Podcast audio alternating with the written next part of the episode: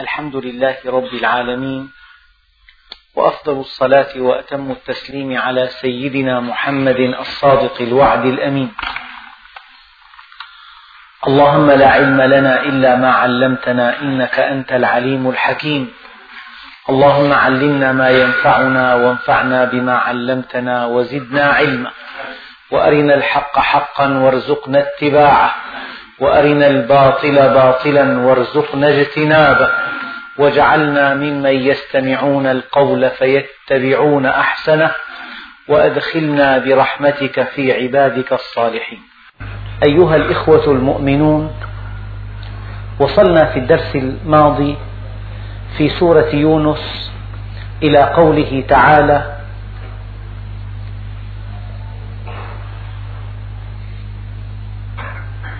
فمن أظلم ممن افترى على الله كذبا أو كذب بآياته. إنه لا يفلح المجرمون. كلمة أظلم اسم تفضيل يعني الأشد ظلما. يعني هناك ظالم وهناك أظلم. من هو الأظلم؟ من هو الأشد ظلما؟ من هو الأكبر ظلما؟ من هو الأكثر ظلما؟ قال الذي يفتري على الله الكذب. الذي يشرع من تلقاء نفسه. الذي يقول قال الله ولم يقل الله.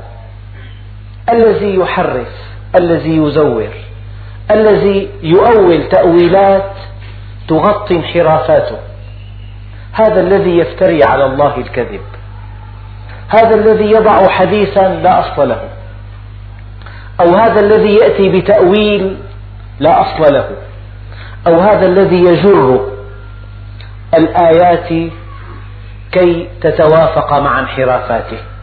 هذا الذي يفتري على الله الكذب. إنه الأشد ظلما. الأعظم ظلما. ظلما لمن؟ لنفسه أولا وللناس ثانيا. ومن أظلم. يعني هل في الأرض إنسان أشد ظلما من هذا؟ أي ومن أظلم. هل في الأرض كلها إنسان أشد ظلما من هذا الذي يفتري على الله الكذب؟ من هذا الذي يقول رأيت في المنام كذا وكذا رأيت النبي عليه الصلاة والسلام وقال لي كذا وكذا ولم يقل له كذا وكذا. الافتراء على الله عز وجل سواء بتأويل آياته تأويلا غير صحيح أو الافتراء على النبي عليه الصلاة والسلام بأنه قال ولم يقل أو بتوجيه الآيات والأحاديث توجيها مغايرا للحقيقة. هذا الذي يفتري على الله الكذب هو الأشد ظلما. ومن أظلم ممن افترى على الله كذبا أو كذب بآياته. هناك ظالمان أو هناك مجرمان بدليل قوله تعالى إنه لا يفلح المجرمون. فهذا الذي يفتري على الله الكذب ظالم مجرم. وهذا الذي يكذب بالحق ظالم مجرم.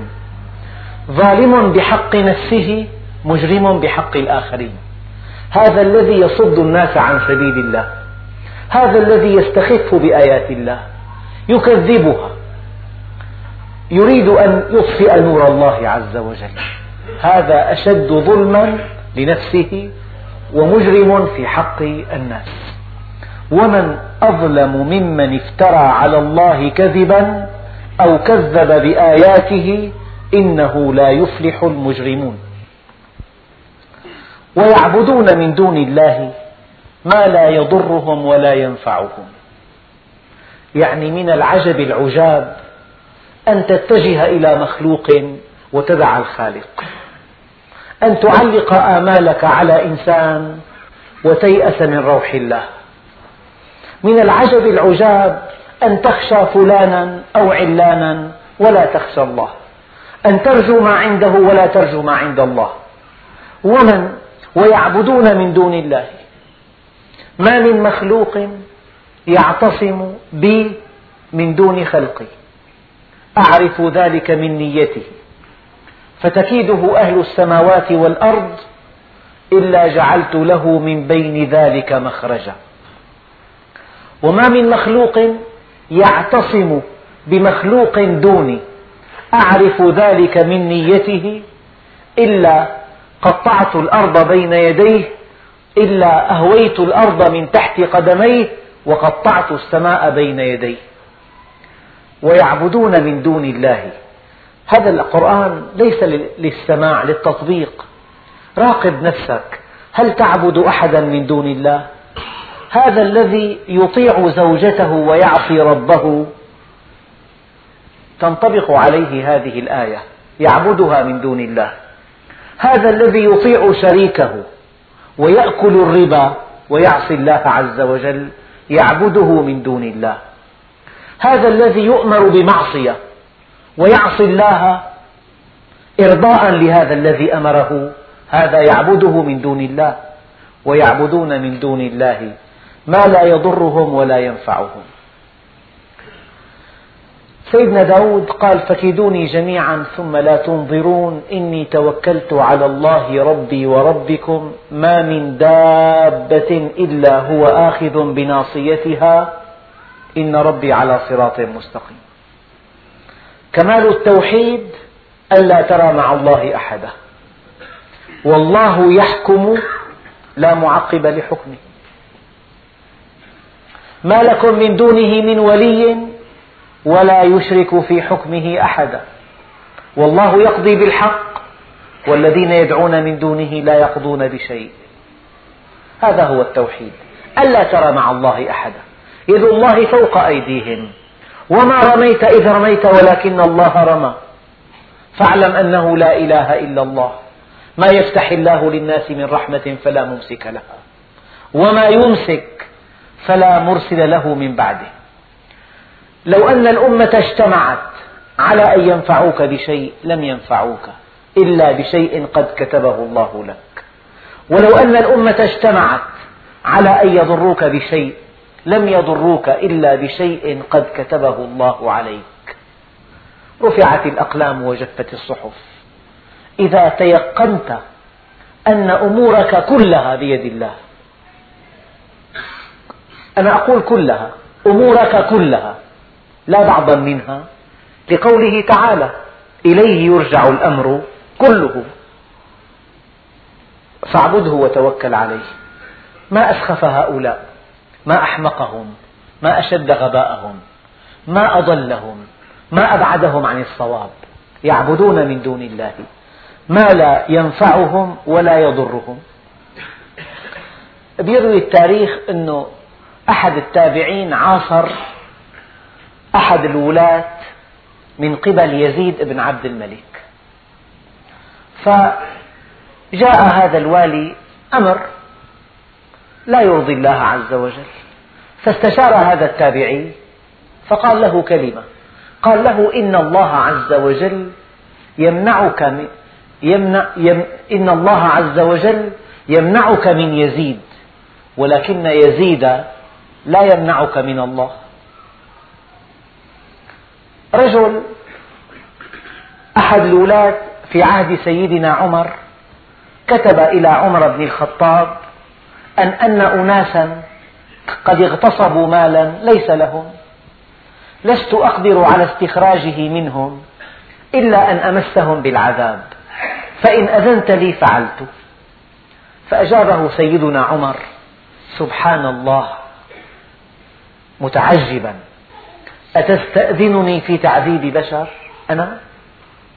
وهل أنا لك حصن من عذاب الله؟ وهل رضائي عنك ينجيك من سخط الله؟ أقم عليهم البينة. فإن قامت فخذهم بالبينة. ثم ادعوهم إلى الإقرار. فإن أقروا فخذهم بإقرارهم. فإن أنكروا فادعوهم لحلف اليمين فإن حلفوا فأطلق سراحهم وإيم الله لأن يلقوا الله بخياناتهم أهون من أن ألقى الله بدمائهم. بيروي التاريخ أنه بعهد عمرو بن العاص رضي الله عنه في مصر جفت مياه النيل. والمصريون القدامى كان إذا جف نهر النيل ألقوا فيه فتاة في ريعان الصبا حتى يرضى ويفيض عليهم بمائه. فلما جف تكلم الناس في موضوع إلقاء فتاة فيه بحسب تقاليدهم السابقة. سيدنا عمرو بن العاص رأى هذا مخالفا للشرع. وتحت ضغط شديد قال سأسأل سأستشير أمير المؤمنين. فلما استشاره بعث إليه سيدنا عمر بالرسالة التالية. قال من عمر بن الخطاب أمير المؤمنين إلى نيل مصر. للنيل رأسا.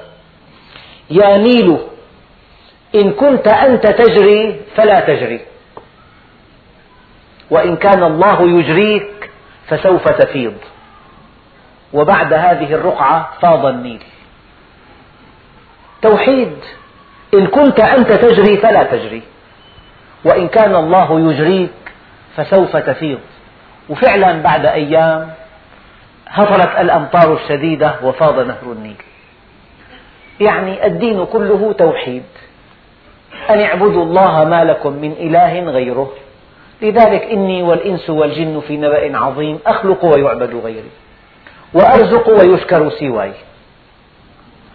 ويعبدون من دون الله ما لا يضرهم ولا ينفعهم ويقولون هؤلاء شفعاؤنا عند الله. يعني كمان أهل الفسق والفجور وأهل النفاق في عندهم شيء من المنطق. نحن معاذ الله لا نعبدهم إياكم ولكننا نتخذهم شفعاء. فيا سبحان الله. إن كانوا لا يملكون نفعا ولا ضرا في الحال فهل يملكون الشفاعة في المآل؟ إن كان الآن الآن لا يملك نفعا ولا ضرا فهل يملكها في المستقبل؟ يوم يقوم الناس لرب العالمين. شيء آخر رد عليهم الله سبحانه وتعالى قل أتنبئون الله بما لا يعلم من في السماوات ولا في الأرض؟ يعني إذا كان الله لا يعلمهم فهم غير موجودين. الإنسان قد لا يعلم وجود هذا الشيء والشيء موجود. قد تمسك كأس ماء فتراه صافيا مع أن فيه ملايين الأحياء الدقيقة. فعدم رؤيتك لهذه الأحياء لا ينفي وجودها. عدم الوجدان لا يدل على عدم الوجود. هذه قاعدة في الفلسفة. عدم الوجدان لا يدل على عدم الوجود لأن الإنسان محدود. لكن الله سبحانه وتعالى الذي أحاط بكل شيء علما الذي وسع كرسيه السماوات والأرض أي علمه الذي يعلم السر وأخفى. إذا كان الله لا يعلم هذا هؤلاء الشفعاء فهم بالتأكيد غير موجودين. قل أتنبئون الله بما لا يعلم في السماوات ولا في الأرض. هؤلاء الشفعاء إن هي إلا أسماء سميتموها أنتم وآباؤكم ما أنزل الله بها من سلطان. هذا اختلاق من عندكم. هذا افتراء على الله سبحانه وتعالى. وما كان الناس إلا أمة واحدة. هذه آية مهمة. الناس أمة واحدة. بمعنى أن فطرتهم واحدة. إمكاناتهم واحدة. إمكانات الناس كل إمكانات الناس كلهم واحدة. يعني كل الناس عندهم استعداد أن يؤمنوا بالله عز وجل. اذهبا إلى فرعون إنه طغى فقولا له قولا لينا لعله يتذكر أو يخشى. لولا أن فرعون يملك إمكانية الهدى لما أرسل الله له موسى. أرسل موسى تمثيلا حاشا لله. أرسله لأن فرعون يملك إمكانية الهدى. الناس جميعا أمة واحدة بمعنى أن بنيتهم النفسية واحدة استعداداتهم واحدة إمكاناتهم واحدة فطرتهم واحدة قوانينهم النفسية واحدة. جبلت النفوس على حب من أحسن إليها وبغض من أساء إليها. إن الإنسان خلق هلوعا. إذا مسه الشر جزوعا. وإذا مسه الخير منوعا. إلا المصلين وخلق الإنسان ضعيفا. وخلق الإنسان من عجل. هذه بنيته. يخاف يقلق يحب الخير يحب السلامة يحب المحسن يحب العدالة وإن لم يكن عادلا يحب الطهارة وإن لم يكن طاهرا. حتى المنحرف حتى المنحرفون حتى اللصوص إذا اقتسموا الغنائم يقتسمونها فيما بينهم بالعدل لأن فطرتهم هكذا. فربنا عز وجل قال وما كان الناس إلا أمة واحدة. هي من معاني أمة واحدة. ما في خلاف يعني. يعني أي إنسان لو جبت إنسان من الأسكا من جنوب أفريقيا من جنوب أستراليا من كندا من سيبيريا من اليابان من القطب الشمالي الإنسان هو الإنسان. يحب السلامة يحب المحسن يحب الخير لنفسه. في قلبه محبة لأولاده منطقي واقعي. هذا هو الإنسان. خلق الله عز وجل الناس على فطرة سليمة. فطرة الله التي فطر الناس عليها. لا تبديل لخلقه. لذلك ما في فواصل بين الأمم والشعوب؟ يا أيها الناس إنا خلقناكم من ذكر وأنثى. وجعلناكم شعوبا وقبائل. لتعارفوا. إن أكرمكم عند الله أتقاكم. هي معنى الأول من معاني وما كان الناس إلا أمة واحدة؟ المعنى الآخر أن الناس جميعا مدعوون للإيمان بالله عز وجل. قال عذابي أصيب به من أشاء ورحمتي وسعت كل شيء. إلا من رحم ربك ولذلك خلقهم. خلقهم ليرحمهم. ورحمة الله مبذولة لكل الناس. بقي علينا أن نكون أهلا لها. اللهم إني أسألك موجبات رحمتك. وما كان الناس إلا أمة واحدة. يعني يجب أن تكون البشرية أمة واحدة. لما بين كل إنسان من تواصل. لأن كل إنسان فطر فطرة سليمة. ما الذي فرق الناس شيعا؟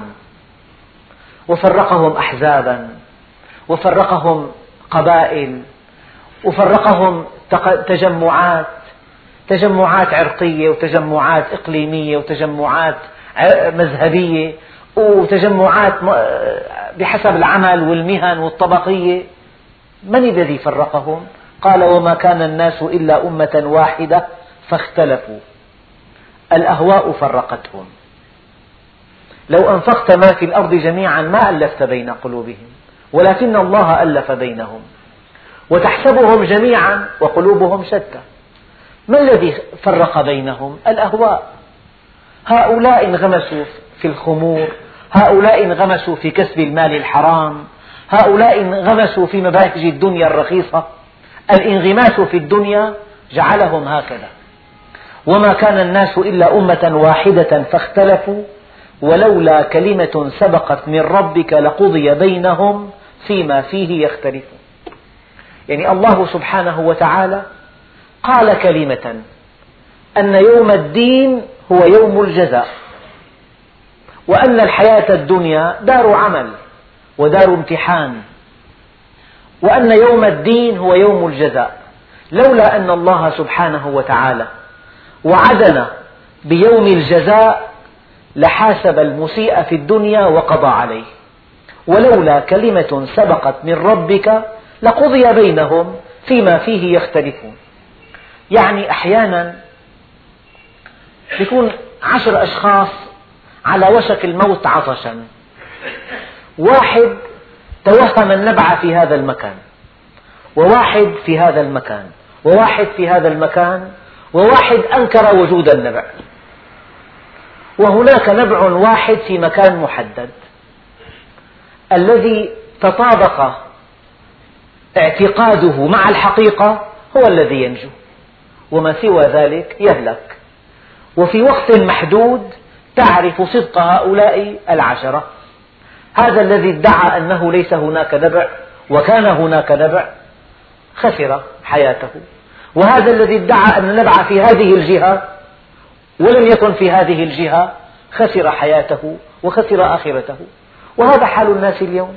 كل يزعم أن أن السعادة في هذه الجهة. بعضهم يراها في المال. يكتشف بعد فوات الأوان أن المال شيء ولكنه ليس كل شيء. بعضهم يرى السعادة في العلو في الأرض.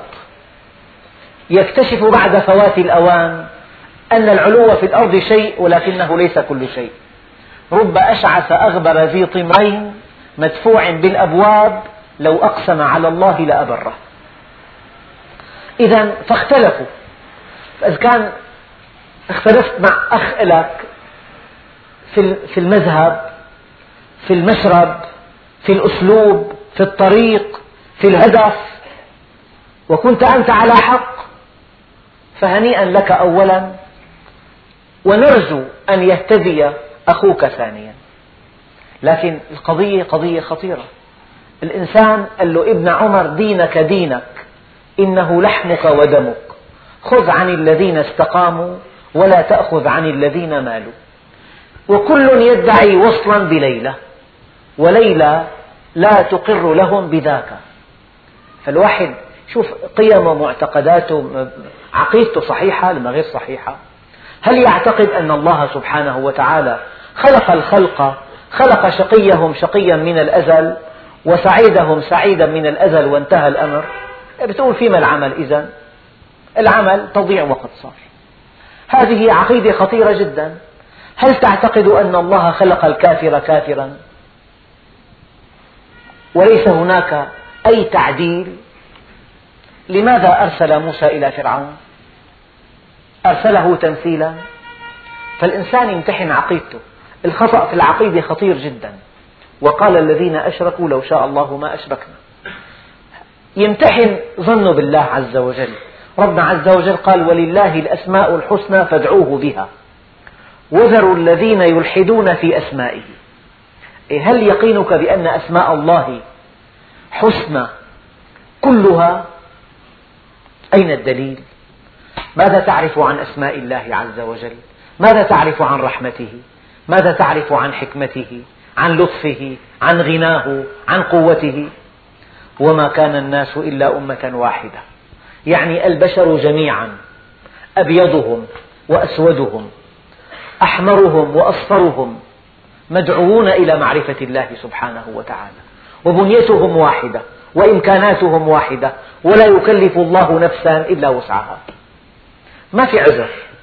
أن تقول لا أستطيع لا يكلف الله نفسا إلا وسعها. النفس تستطيع أن تطبق أمر الله عز وجل في كل زمان وفي كل مكان. ويقولون لولا أنزل عليه آية من ربه. الكون كله آيات. ربنا عز وجل قال وفي الأرض آيات للموقنين. جسمك كله آيات شعرك آيات. 250 ألف شعرة. لكل شعرة شريان ووريد وعصب وعضلة وغدة دهنية وغدة صبغية لكل شعرة. الدماغ آية 140 مليار خلية سمراء لم تعرف وظيفتها بعد. 14 مليار خلية قشرية تجري فيها المحاكمة والتخيل والتذكر وكل النشاط العقلي في هذه الخلايا. العين 130 مليون 130 مليون عصية ومخروط في بالشبكية. العصب البصري 400 ألف عصب. الأذن اللسان المعدة بكل, خ... بكل سنتيمتر مربع في 800 عصارة هاضمة. مجموع هذه العصارات تفرز لتر ونصف من العصارة الهضمية في كل وجبة طعام والمعدة لا تهضم نفسها. وحتى هذا التاريخ هناك سؤال كبير. كيف لا تهضم المعدة نفسها؟ تأكل لحمة أنت وبتهضمها. وهي لحم. الجهاز الهضمي البنكرياس الكبد بعضهم قال للكبد خمسة آلاف وظيفة الكبد. لا يستطيع الإنسان أن يعيش من دون كبد أكثر من ثلاث ساعات. والكبد يستطيع ترميم أي جزء يقتطع منه في أسابيع. الكبد آية مخبر كيماوي مخزن. الكبد في عنده إمكانات يحول الدسم إلى سكر والسكر إلى دسم. الكبد آية الكلوة نصفات عاقلة. الدم بمر فيها في اليوم الواحد 180 لتر من الدم الكلوة. يعني برميل بكامله بمر بالكلوة كل يوم. فيها طريق طوله 20 كيلومتر. بمر في الدم بالنهار خمس مرات. يعني الدم بيمشي في الكلوة كل يوم 100 كيلومتر. بالصفي الدم مما من السموم والسوائل الزائدة. وبتفرز ثلاث هرمونات. هرمون مضاد لفقر الدم وهرمون بنظم ضغط ضغط القلب وهرمون ثالث. فالذين يصابون بالتهاب في الكلاوي يرتفع ضغطهم فجأة. الكلوة واحدة لو توقفت عن العمل انقلبت حياة الإنسان جحيما. أثر الأوري أو البولي في الدم مخيف. هذا, هذا, هذا السم إذا زادت نسبته في الدم يشل النشاط العقلي. يوتر الأعصاب. يخرج الإنسان عن طوره. تراكم السموم. فلما الإنسان يفرغ المثانة لازم, لازم يشكر الله عز وجل شكر كبير. الحمد لله الذي أذهب عني ما يؤذيني. الآيات موجودة. الشمس آية. القمر آية. الجبال آية. المياه العذبة آية. الأمطار آية. البحار آية. أنواع النباتات آية. أنواع الأطيار آية. أنواع الأسماك آية. الآن ابنك آية. ابنتك آية. البنت بتمسك المخدة تحطها على صدرها وهي صغيرة. بنيتها النفسية أم. والطفل يركب عصاية عمل حصان وماشي. بنيته النفسية رجل. لما بيكبروا تلاقي اختلفت الصفات. خشن صوته وبقي صوتها ناعما. يعني صفات الذكورة لما تظهر بعد عند البلوغ آية من آيات الله عز وجل. وصفات الأنوثة حينما تظهر آية من آيات الله. لذلك ومن آياته أن خلق لكم من أنفسكم أزواجا. من آياته لتسكنوا إليها وجعل بينكم مودة ورحمة. لا نظر لخلقه لا نظر لابنه لا نظر لطعامه لا نظر لشرابه. لم ينظر إلى السماء والأرض. ويطلب آية فيها خرق للقوانين الأرضية. ويقولون لولا أنزل عليه آية من ربه. فقل إنما الغيب لله. يعني الله سبحانه وتعالى يعلم وحده ما إذا كانت هذه الآية تفيدكم أو لا. لو أنها تفيدكم لأنزلها عليكم.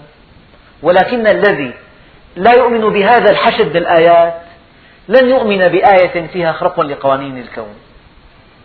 ولو أننا نزلنا إليهم الملائكة. وكلمهم الموتى وحشرنا عليهم كل شيء قبلا ما كانوا ليؤمنوا إلا أن يشاء الله.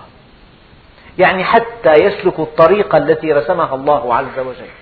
ما لم يسلكوا الطريقة التي رسمها الله عز وجل لا يستطيعون أن يؤمنوا بآيات الله.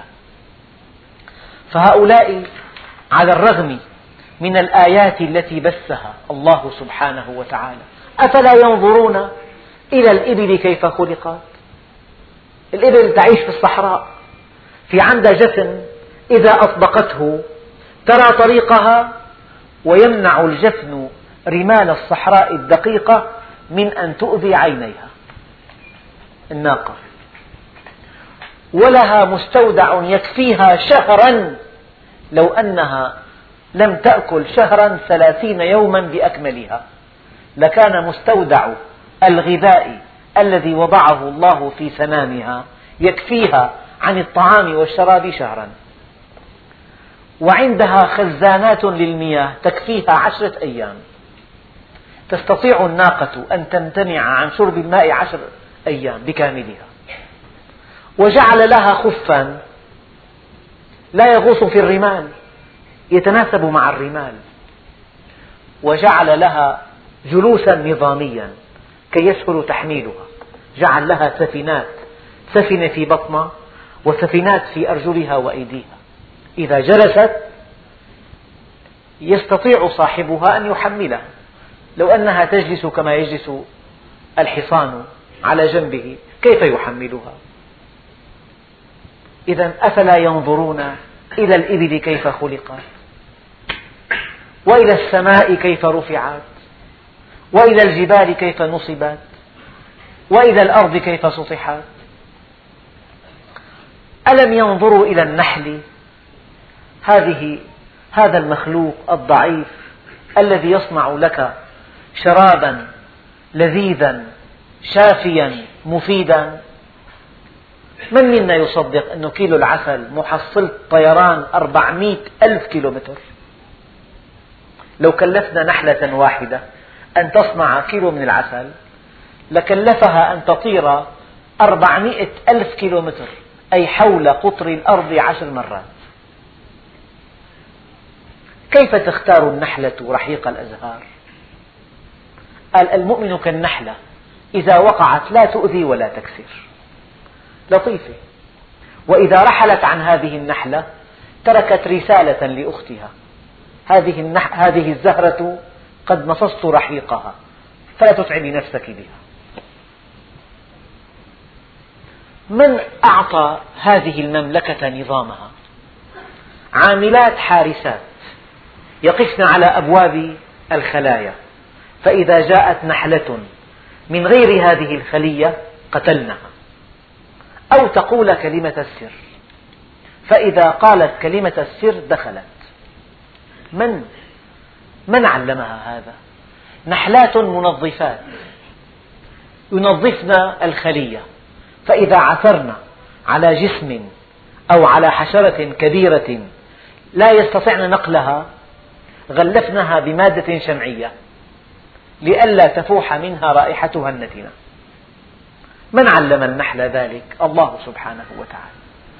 نحلات مهمتهن تهوية الخلية. فإذا كان الوقت شتاء أغلقنا أبواب الخلية بأجنحتها. وإذا كان الوقت صيفا فعلنا بالأجنحة هكذا فنشأ تيار في جو الخلية رطب الجو. من علم النحلة أن ترقص لأخواتها؟ رقصة تعبر بها عن بعد الزهر عن الخلية.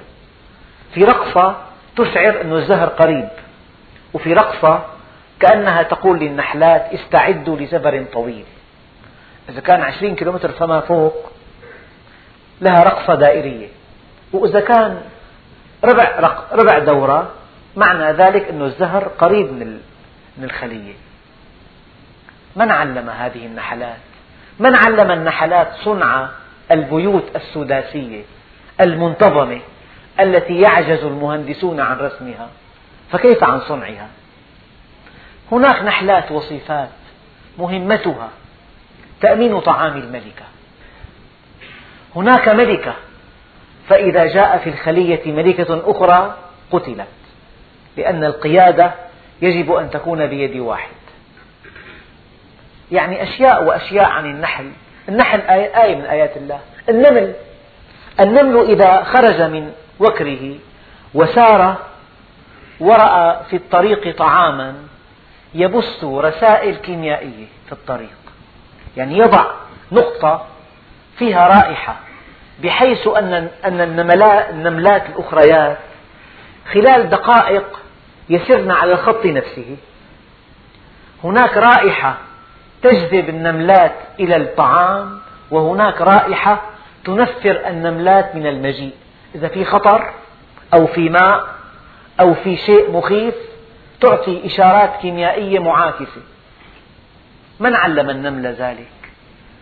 كل قد علم صلاته وتسبيحه. النمل آية النحل آية الفراش آية دود القز. دود القز لحاله آية.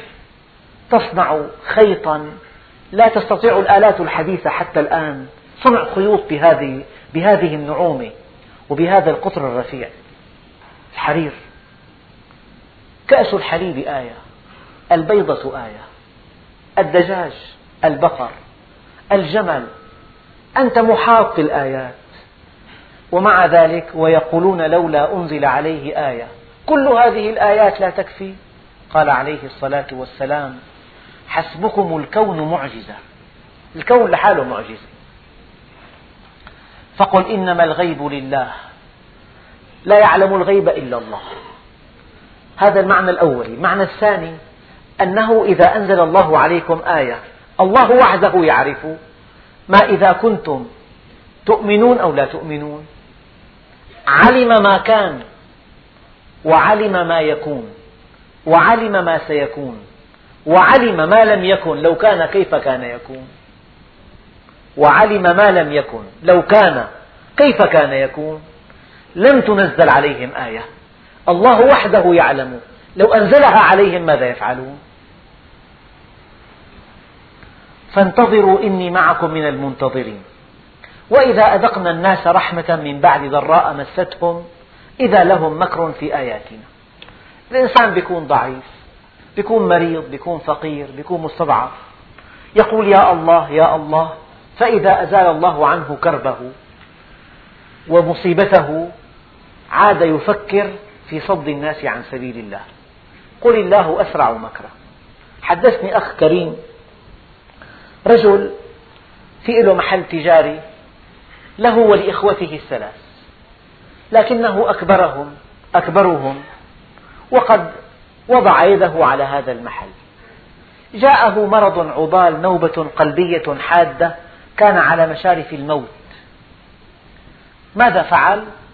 طلب آلة تسجيل وقال وهو يظن أنه يلفظ, يلفظ أنفاسه الأخيرة إن هذا المحل ليس لي. إنه لأخي فلان وأخي فلان وأخي فلان. خاف. فلما زالت عنه هذه النوبة طلب هذا الشريط وأخفاه. وتابع العمل في المحل ثم طوب المحل لنفسه وحدها. ووافته المنية بعد ثمانية أشهر. مات مغتصبا. يعني الإنسان أحيانا إذا شعر بذنوب أجله يخاف. فإذا رفع الله عنه الخوف عاد, عاد ليمكر عاد ليظلم عاد ليأخذ ما ليس له. وإذا أذقنا الناس رحمة من بعد ضراء مستهم إذا لهم مكر في آياتنا. قل الله أسرع مكرا إن الله عز وجل بيده كل شيء. أنت تريد وأنا أريد. والله يفعل ما يريد. قل الله أسرع مكرا يعني إذا الواحد قال أنا غدا أفعل بفلان كذا وكذا قلبك بيد الله عز وجل. قد يوقفه ليلا. يعني مرة قاضي أراد أن يحكم لفلان يعني ظلما. على فلان. وصار الشيء بحكم المقرر يعني. وقف على قوس القضاء فإذا ألم في المعدة شديد أخذ على أثرها إلى المستشفى. وين الحكم؟ الدعوة تأجلت. جاء قاضي آخر فحكم بالعدل. إذا قل الله أسرع مكرا قال من عد غدا من أجله فقد أساء صحبة الموت. من عد غدا من أجله فقد أساء صحبة الموت.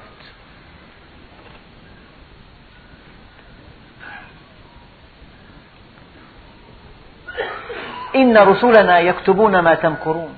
كله مسجل إذا الإنسان شعر أن صوته مسجل بينتقي أدق الكلمات. وإذا شعر أنه صورته مسجلة كمان كل من حين لآخر بيركز وضع قميصه عم يصوروه لأنه فإذا كان مسجل صورة وصوت معناها تحت المراقبة. فإذا الإنسان تيقن أن الله سبحانه وتعالى يحصي عليه أنفاسه وحركاته وسكناته وأقواله ونظراته يعلم خائنة الأعين وما تخفي الصدور. ماذا يفعل؟ هو الفرق فرق علم وجهل فقط. إما أن تعلم فتنضبط وإلا أن لا تعلم وسوف تعلم بعد فوات الأوان. هو الذي يسيركم في البر والبحر. الإنسان يتحرك في الخواطر. الله عز وجل بلهمه يسافر يكون يستحق العقاب. يصير معه حادث. يفقد أحد أعضائه هو الذي يسيركم في البر والبحر. حتى إذا كنتم في الفلك وجرين بهم بريح طيبة وفرحوا بها جاءتها ريح عاصف وجاءهم الموج من كل مكان. وظنوا أنهم أحيط بهم. عندئذ يعني دعوا الله مخلصين له الدين لئن أنجيتنا من هذه لنكونن من الشاكرين. فلما أنجاهم إذا هم يبغون في الأرض بغير الحق. الموقف اللئيم وهو على ظهر السفينة والسفينة كريشة في مهب الريح والأمواج تتلاعب بها والحياة أصبحت على وشك النهاية يا رب يا رب. فلما أنجاهم إلى البر إذا هم يبغون في الأرض بغير الحق.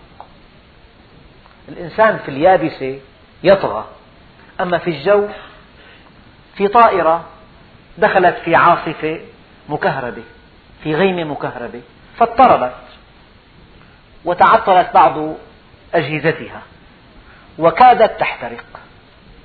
فقال المضيف فقال ربان الطائرة لبعض المضيفين أنه بلغ الركاب كذا وكذا. خرج ليبلغهم لا أحد من الركاب عنده استعداد أن يسمع شيئا وهو يبتهل إلى الله. هذا يصرخ هذا يولول هذا يبكي. هذا يلطم وجهه. فتوسم في الركاب لعله يرى واحدا يبلغهم. فنظر إلى واحد هادئا. فتوجه إليه ليبلغه أي يبلغهم فإذا هو مغمى عليه. هذا مغمى عليه طلع بالأرض قوي. سأفعل كذا وكذا. من أنت؟ الخطر القائم في الجو أو الخطر القائم في البحر نفسه في البر نفسه. لو علمت أن الله على كل شيء قدير قلبه بيدك حواسك كلها بيده. لذلك هو الذي يسيركم في البر والبحر حتى إذا كنتم في الفلك وجرين بهم بريح طيبة وفرحوا بها جاءتها ريح عاصف وجاءهم الموج من كل مكان. وظنوا أنهم أحيط بهم. صنعوا بعام 12 بعد 900 باخرة من أضخم بواخر العالم اسمها تيتانيك. هي الباخرة طبعت نشرة وزعت على ركابها. إن القدر لا يستطيع إغراق هذه الباخرة.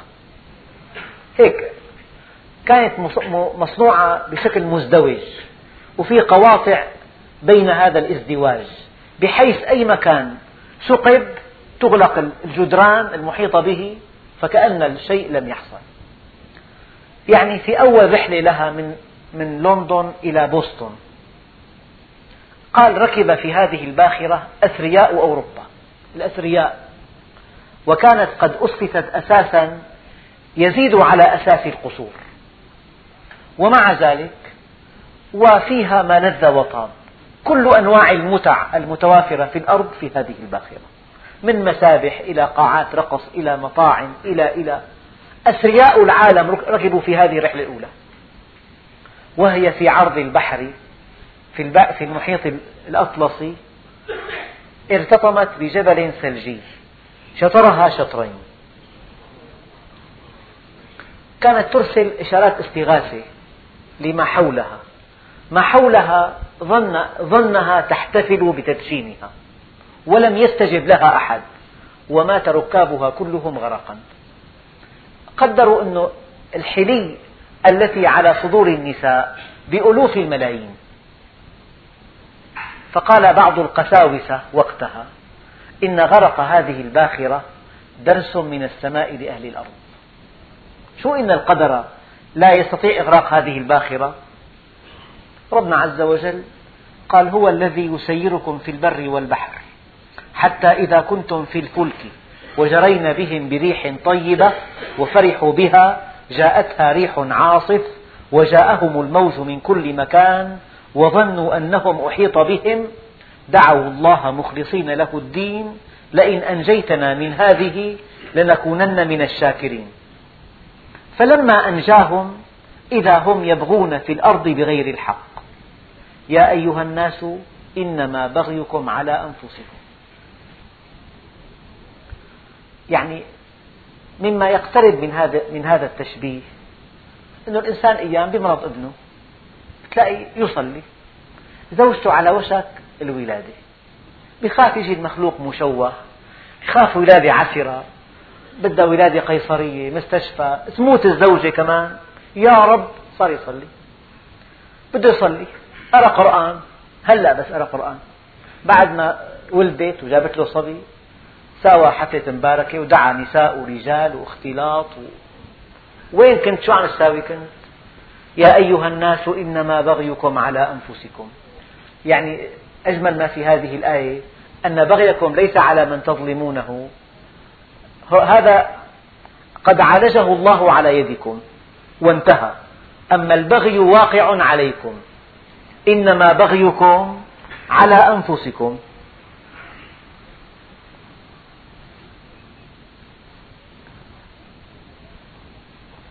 متاع الحياة الدنيا. أما هون متاع منصوبة. يعني كل هذه الثمار التي تقطفونها من بغيكم إنما تستمتعون, تستمتعون بها في الحياة الدنيا فقط. فإذا جاء الموت لو إنسان اغتصب بيت متى يستمتع به؟ في حياته فقط. بعد الحياة يؤخذ منه. الآية الأخيرة فلما أنجاهم إذا هم يبغون في الأرض بغير الحق يا أيها الناس إنما بغيكم على أنفسكم متاع الحياة الدنيا. لو أنه أخ كبير اغتصب من أخوه الصغير بيت إلى متى يستمتع بهذا البيت؟ في الحياة الدنيا فقط. لا بد من أن يموت ويتركه. إذا متاع الحياة الدنيا. يعني ثمرات البغي لن تستهلكوها إلا في الحياة الدنيا فقط. وبعد الحياة الدنيا هناك الحساب الدقيق وهناك العذاب. ثم إلينا مرجعكم فننبئكم بما كنتم تعملون. إذا الإنسان مهما كان الشيء ثمين مهما كان المكسب كبير ما دام يستهلك في الحياة الدنيا فقط وسوف يموت قال سيدنا عمر بن عبد العزيز رضي الله عنه كلما دخل إلى مجلسه مجلس الخلافة كان يتلو هذه الآية قل أرأيتم إن متعناهم سنين ثم جاءهم ما كانوا يوعدون ما أغنى عنهم ما كانوا يمتعون. يتلو هذه الآية ويجلس. قل, قل أرأيتم إن متعناهم سنين ثم جاءهم ما كانوا يوعدون ما أغنى عنهم ما كانوا يمتعون. إذا متاع الحياة الدنيا. لذلك اللهم اكفنا بحلالك عن حرامك وبطاعتك عن معصيتك وبفضلك عن من سواك والحمد لله رب العالمين. الحمد لله رب العالمين. وأفضل الصلاة وأتم التسليم على سيدنا محمد الصادق الوعد الأمين. اللهم اجز عنا سيدنا محمدا صلى الله عليه وسلم ما هو أهله. واجز عنا صحابته الكرام ما هم أهله. واجز عنا مشايخنا ومن علمنا ومن له حق علينا. اللهم أعنا على دوام ذكرك وشكرك وحسن عبادتك. وارزقنا الشوق إلى لقائك ولذة النظر إلى وجهك الكريم. اللهم اجعل جمعنا هذا جمعا مباركا مرحوما واجعل تفرقنا من بعده تفرقا معصوما. ولا تجعل فينا ولا منا ولا معنا شقيا ولا محروما. مولانا رب العالمين اللهم إنا نعوذ بك من الفقر إلا إليك ومن الذل إلا لك ومن الخوف إلا منك. نعوذ بك من عضال الداء ومن شماتة الأعداء ومن السلب بعد العطاء. اللهم كما هديتنا للإسلام فثبتنا عليه. اللهم ألزمنا سبيل الاستقامة لا نحيد عنها أبدا. واهدنا لصالح الأعمال لا يهدي بصالحها إلا أنت. وصلى الله على سيدنا محمد وعلى آله وصحبه وسلم. والحمد لله رب العالمين. الفاتحة.